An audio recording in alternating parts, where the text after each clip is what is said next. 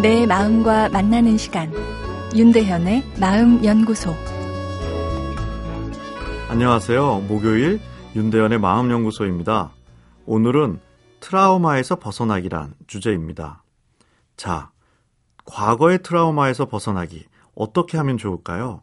많은 분들이 과거의 부정적인 사건을 계속 떠올리면서 싸우기도 하고 또 떨어진 자존감을 올리고 또 그리고 불안과 공포를 없애기 위해 애쓰는 등 많은 노력을 합니다.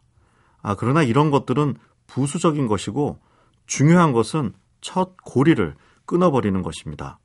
바로 과거의 부정적인 기억이 내 과거 전체를 부정적인 것으로 만들어버리는 과정을 끊어내야 하는데요. 유학 시절 어렵게 학위를 마친 분이 그때의 힘든 경험이 계속 현재에 영향을 미쳐 직장 생활에 자신감을 잃게 한다고 사연을 보내왔는데요. 어, 이분의 과거에 대한 정확하고 객관적인 평가는 어려운 여건이 있었지만 훌륭하게 박사학위를 취득하신 것입니다. 유학 시절에 힘든 기억은 있지만 멋지게 공부를 마무리했다가 내 유학 생활에 대한 평가여야 합니다. 이렇게 과거에 대한 인식을 긍정적으로 바꾸어 주면 자동으로 희망과 꿈이 생기고 이것은 긍정적인 미래상을 갖게 합니다.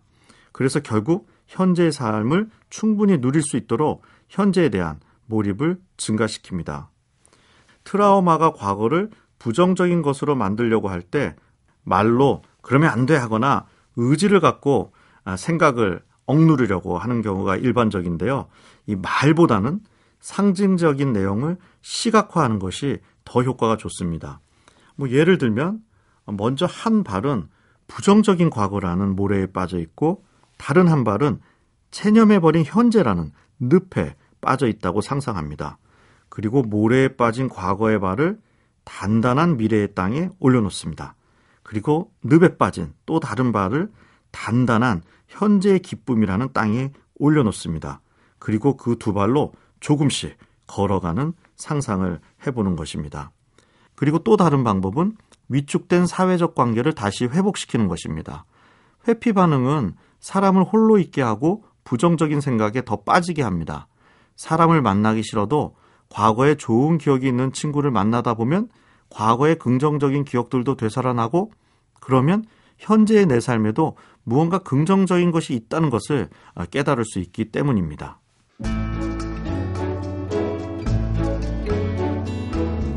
윤대현의 마음연구소. 지금까지 정신건강의학과 전문의 윤대현 교수였습니다.